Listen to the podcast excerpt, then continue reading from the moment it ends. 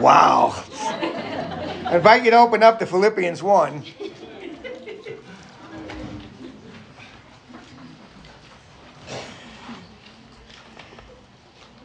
There is one language in heaven. What is that? It's Italian. Amen. You think all Italians are in the mafia. That's not true. Some of us are in the witness protection program too. Bad one? I probably won't use that one again.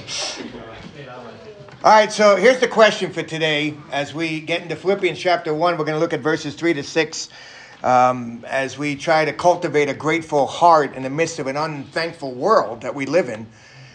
If somebody was to ask you, and don't, you don't have to tell me out loud here, it, what is one thing that you need today to be thankful for? One thing you need that would make you more thankful, more grateful. Um, some, some would respond, you know, if I just had a little bit more money, I'd be thankful. Or a little better health, I'd be thankful. Or a little bit more vacation time, I'd be thankful. Some, they wouldn't dare say this next to their spouses, but if I had a better spouse, I would be thankful. Now, one amen, good. our, our sin natures always want something a little more. We are never satisfied. In fact, you know the story when Rockefeller was asked, How much money is enough money? His response was classic just a little more. Give me a little more money and I'll be happy. Little more. Um, you know, things happen like that. People think if I just, when they ask Tom Brady, how many championships are enough? His response was classic I just don't know. I just don't know. What are you thankful for? As, as we look at verse 3, I want you to notice how he starts this off, and then we're going to see what he's thankful for. He starts off by saying this I thank my God. He has a personal relationship with God.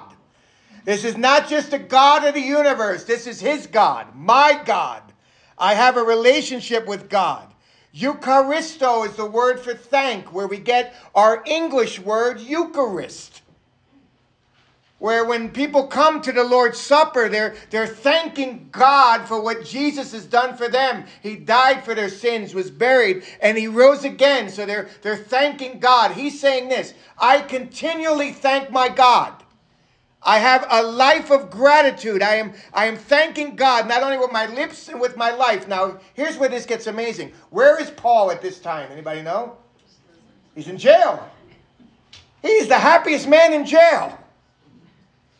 You're like, how is that? Because here's what happens. Our thankfulness, how we say we're thankful, it has to do with horizontal things. We're thankful for this, we're thankful for that. It's all horizontal. Paul, he was thankful because he had a vertical relationship with God. And he rested that this God of the universe is the God that's in control of his life, and it is the God who brings him joy. He's thankful. Eucharisto. I continually give thank to, thanks to God. Now, why, Paul? Well, notice here in, in verse 3, we're going to see that he is thankful for people. in verse 5, we're going to see that he is thankful for the participation that we have. And then in verse 6, which I love and I can't wait to get to in about six hours from now, we're going to you're going to see that he is not one amen. I can He is thankful for the perfecting work of God in our lives. It's a beautiful passage of scripture. So he says to God, I thank my God. And here's what, he, what he's thankful for. In all my remembrance of you, he points to people. Now, now, some guy wrote something that really got me. He said this. He said, Did you know that Paul rarely thanked God for things? Paul thanked God for people. Listen to this. Who, despite whatever trouble they may have been to him, remained a source of joy and thanksgiving. That is hard. Do you know that he thanked God for the Corinthians? You say, why is that hard? Because he writes to Corinthians in 2 Corinthians chapter 12, verse 15, and he says this The more I love you, Corinthians, the less you love me. And yet I thank God for you. It is hard for us to thank God for people. Here's why because we just see their faults. Have you been there?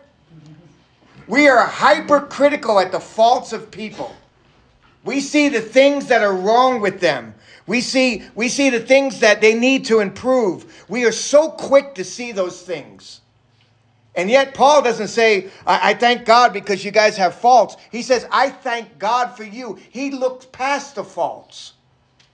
You say, How in the world does Paul do that? Look at this here in the verse, verse 3. He says, I thank my God in all my remembrance of you. It starts, my friends, in the mind. We get to choose what we remember and think about people. And if we just think about their faults, we will never have a grateful heart before God. You know what Paul's thinking about? He's remembering how God called him to Macedonia. Remember that? In Acts 16, how he wanted to go somewhere, but yet God stopped him, stopped him, stopped him, and brought him to Macedonia of all places. And God brings him to Philippi, and he thanks God that he goes to Philippi. Here's this great church planner. He ends up in Philippi, and who's there waiting for him? A bunch of ladies. How about that? What does Paul do? He preaches to the ladies. What happens? Lydia gets saved. Isn't that amazing? And God starts to work in her heart. And then there's this little young girl who annoyed Paul. I love that passage. Paul had a temper. He got mad at people sometimes. And this little girl annoyed him. And, and the devil was using this girl to make other people money. So what does Paul do? Preaches the gospel to the girl. The girl gets saved. What, how, how does God reward Paul? God sends Paul to where? A jail. What does Paul do in jail? He doesn't sit there and say, Oh, poor me, why did you do this to me, God? He starts singing, praising God. What happens? The jailkeeper gets saved. Everywhere he went. And he's saying, I'm, I'm remembering you all, how, how great. Now, did, was this church perfect? Oh, boy, far from it. Do you remember the two ladies in the church? Euodia and Cynthia? Chapter 4. You remember how they couldn't get along? Let me tell you something. You don't mess with two ladies who can't get along. I'm probably the only Italian you know. I would come home from school. No joke. This is not a joke. I would come home and see my mother fighting another lady in our front porch, ripping her hair out. You don't mess with two ladies. He had two ladies in the church who couldn't get along.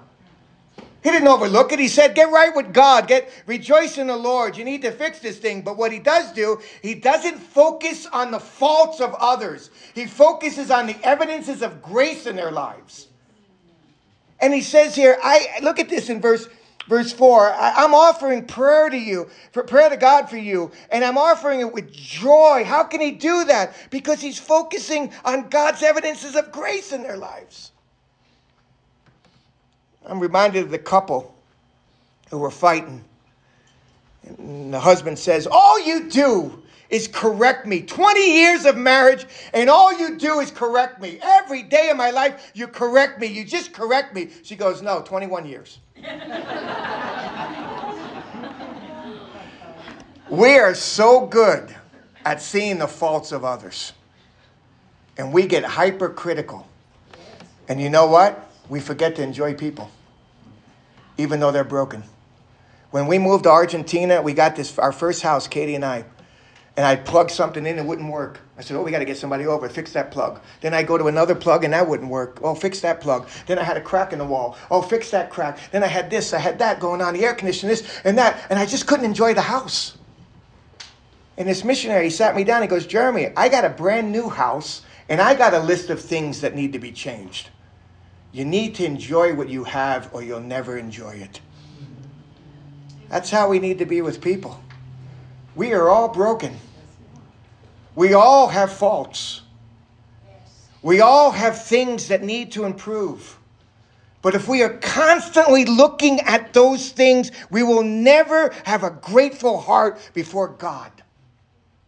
Paul says, I thank my God. You Eucharist, I continually thank God. I'm remembering you. I'm thinking about you, the beautiful memory of you, and always offering prayer. And I have joy because joy isn't based on this horizontal thing. Joy is based on our relationship with God.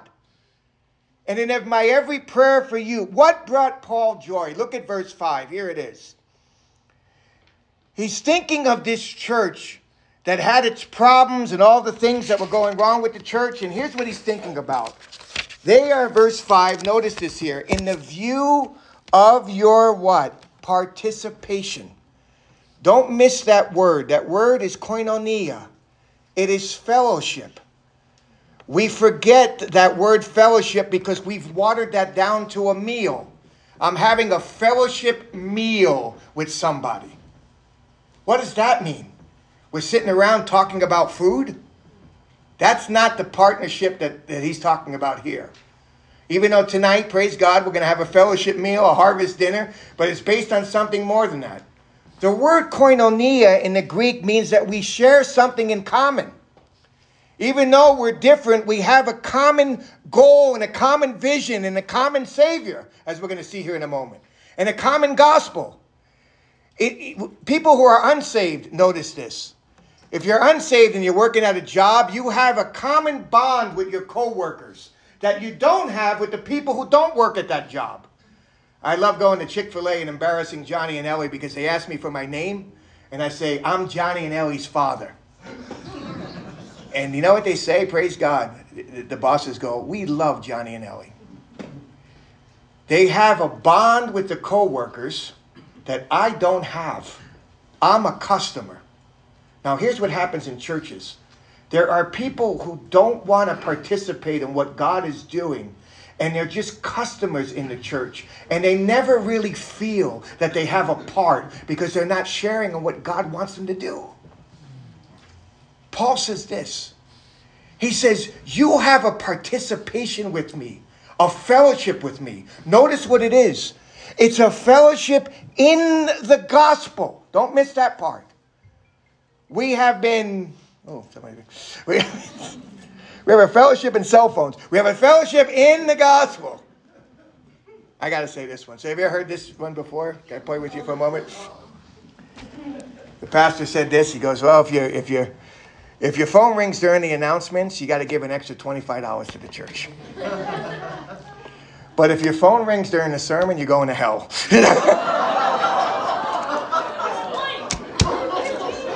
wouldn't say that. That was another guy said that. I just... Where were we? Uh, the participation. There it is. I had to get that one out. That was need water after that one. Woo, that was a hot one. In the view of your participation, don't miss this is a beautiful verse. In the view of you joining together with me to get the gospel out.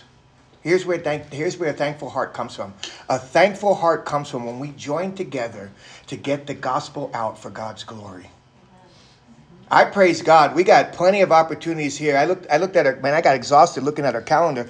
You know, Easter egg hunt, we get the gospel out in March and April. In June and July, we have that VBS, we get the gospel out. We have gospel, we have VBS Sunday, we have soccer, we have the fountain for, uh, Festival, Fountain Fall Festival. In September and October, we have Trunk or Treat where we get the gospel out. In November, we do it through Thanksgiving baskets. In Christmas, we do it through goodie bags. We are working together to get the gospel out. Now, not everybody's going out and getting the gospel out, but there's people who are praying, there's people who are giving, and there's people who are out there freezing during Trunk or Treat and getting the gospel out. But we're all working together. And Paul says this we, we're working together to get the gospel out. Some of you are praying. Some were praying for him. Some were giving money to him, which was amazing. Here's what's amazing about this. Do you know that only the church at Philippi was partnering? There was a lot of other churches that could have, but he says, You guys were the only ones that would really partner with me in this. The greatest church planner on the planet and yet churches wouldn't get behind him. I couldn't believe that. But but you think about this. They're partnering with him, they're giving to him. And here's what I'm going to tell you. If you want to have a thankful heart, and I want to have a thankful heart, we need to invest our time, our energy, our finances into things that matter. I got a friend, I'm not going to mention his name. He got a bonus, six figure bonus at his work. I said, Are they looking for anybody else to work there? you know what he says to me? He says, Hey, I got this bonus. I got this six figure bonus. I want to invest it in Argentina. What can I do with this money? I'm like, Holy cow. So I started to talk to the Argentines and we thought about certain things and we're coming up with this plan. It's not finalized now, but we're working towards this. Something I've always wanted to do down there but never been able to do is we're going to be able to start what's called Project Hope. H O P E, helping others perfect their English. And here's what we're going to do we're going to use Bible based English materials to get the gospel out. The Argentines are elated. I'm elated. And here's what's exciting about it. There'll be Argentines on the ground there, and then we can do some of this online. I love teaching English because I teach real English, New York English. you got Argentines going around. Hey, how you doing? Forget about it. I taught them the real English. Real English.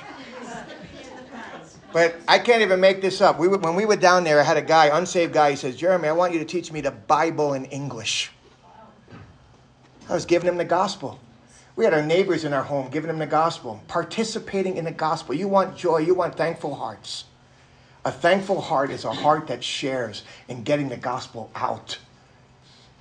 He says here, I'm in view of your participation in the gospel from when? From the very first day until now. And here and here's why. Because when the gospel really transforms our lives, we can't but help participate in getting it out. Have you ever been transformed? Have you been transformed by the gospel? Has, have you allowed the gospel to really penetrate your life and cause you to be the, the person that God wants you to be and change what we were before and now going from outside the family of God now into the family of God and now we have the benefits of the gospel and we share all that in common. Now let's get that out together. But here's what I love verse 6. We have thankful hearts for people. We have thankful hearts for the participation that we have in the gospel.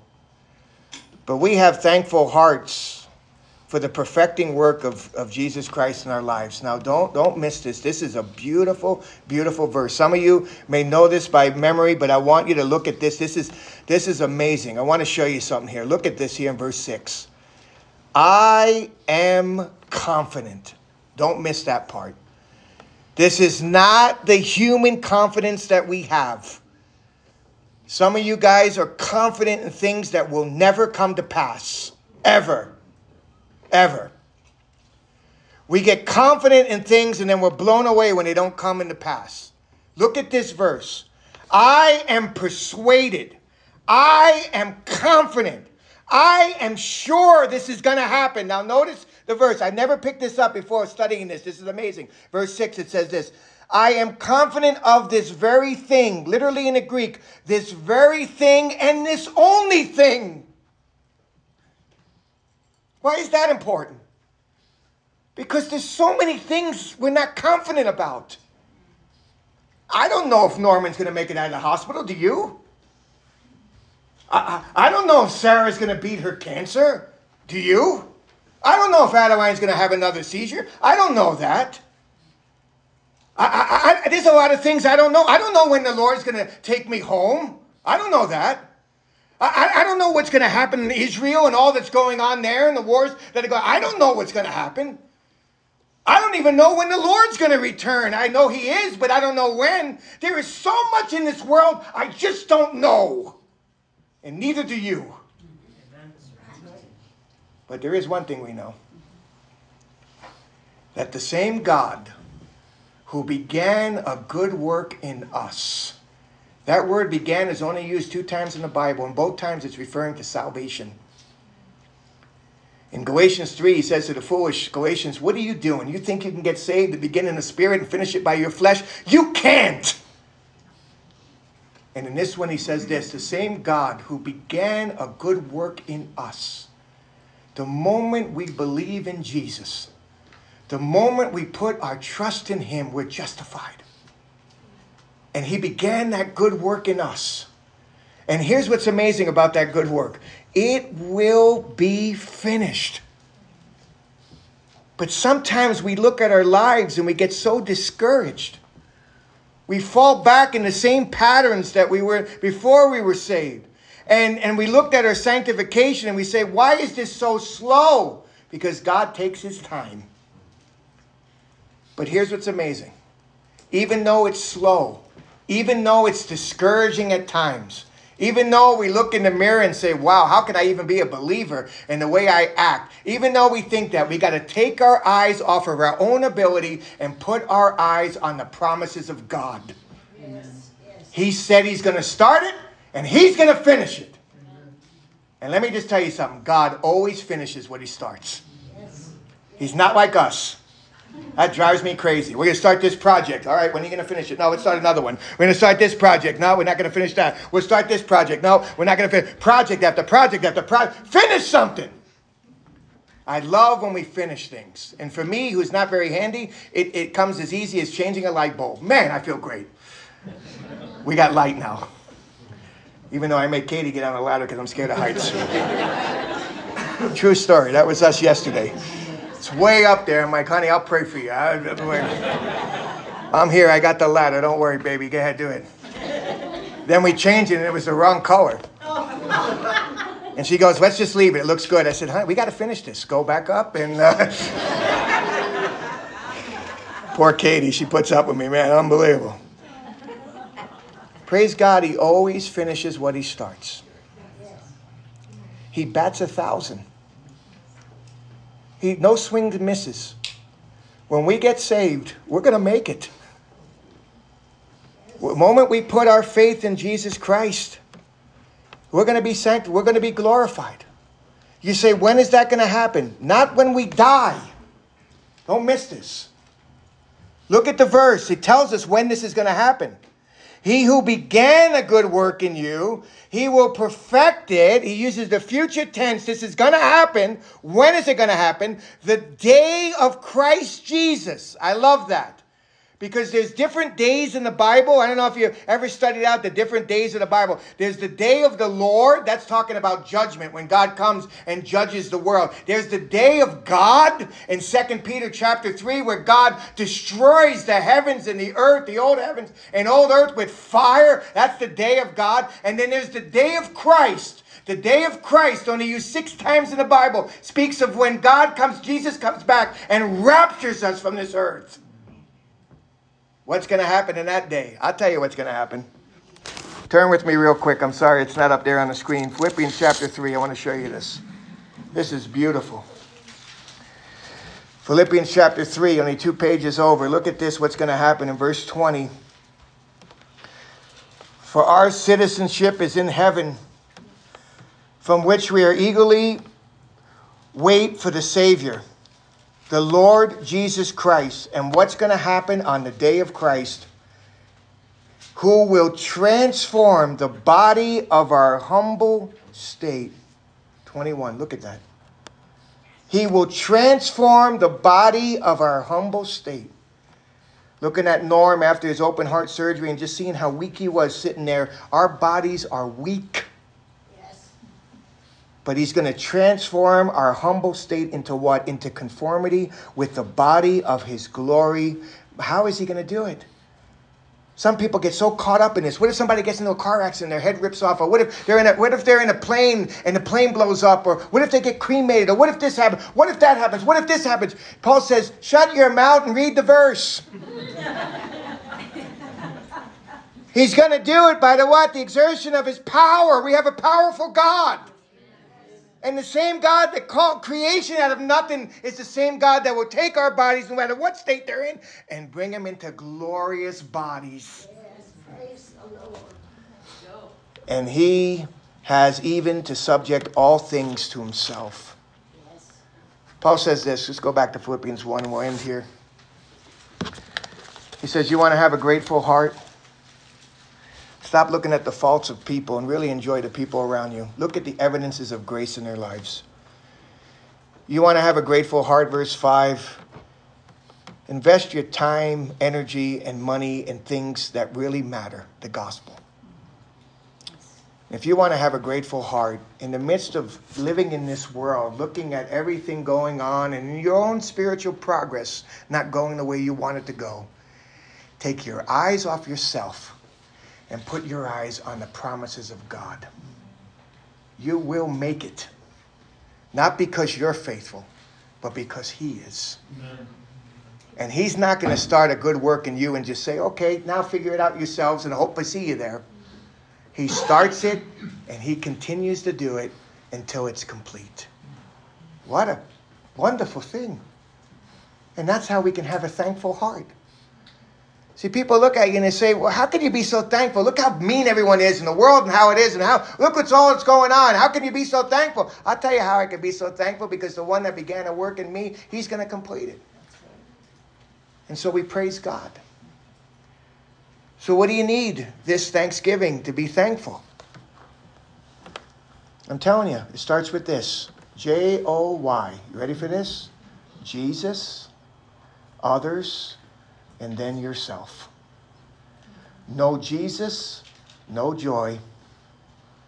You may have this temporal happiness because you got something or something, but that's going to fade away. That's going to go away. If you're thinking about yourself first before others, you're never going to have joy.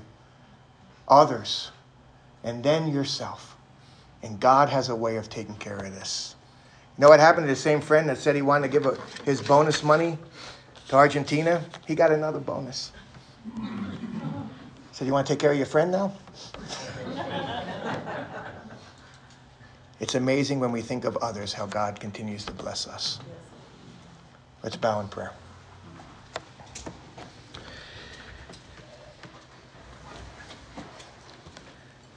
Our Father, we, we come before you, Lord.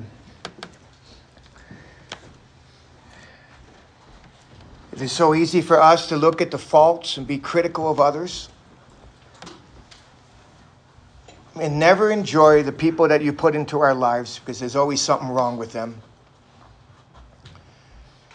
And Lord, I pray that you would help us to see past their faults and not look for perfection, but to look at evidences of your grace in their lives and rejoice that you're the one that began a good work in them and you're the one that will complete it.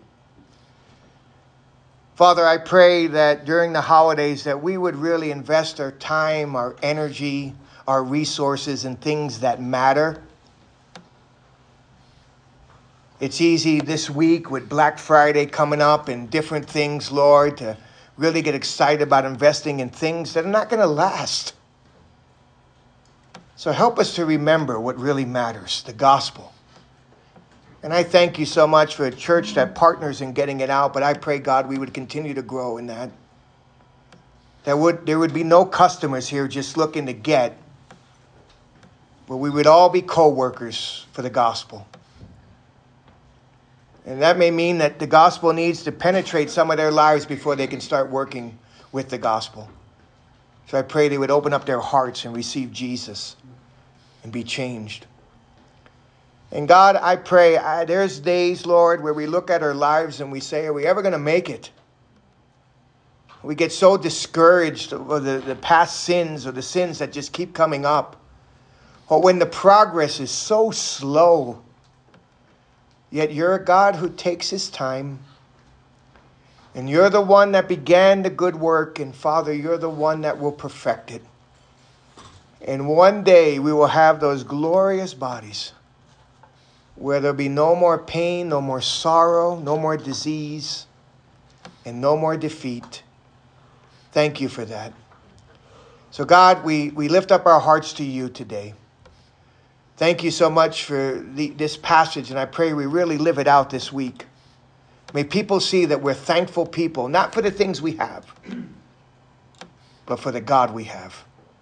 We pray all this in Jesus' name and for his glory. Amen.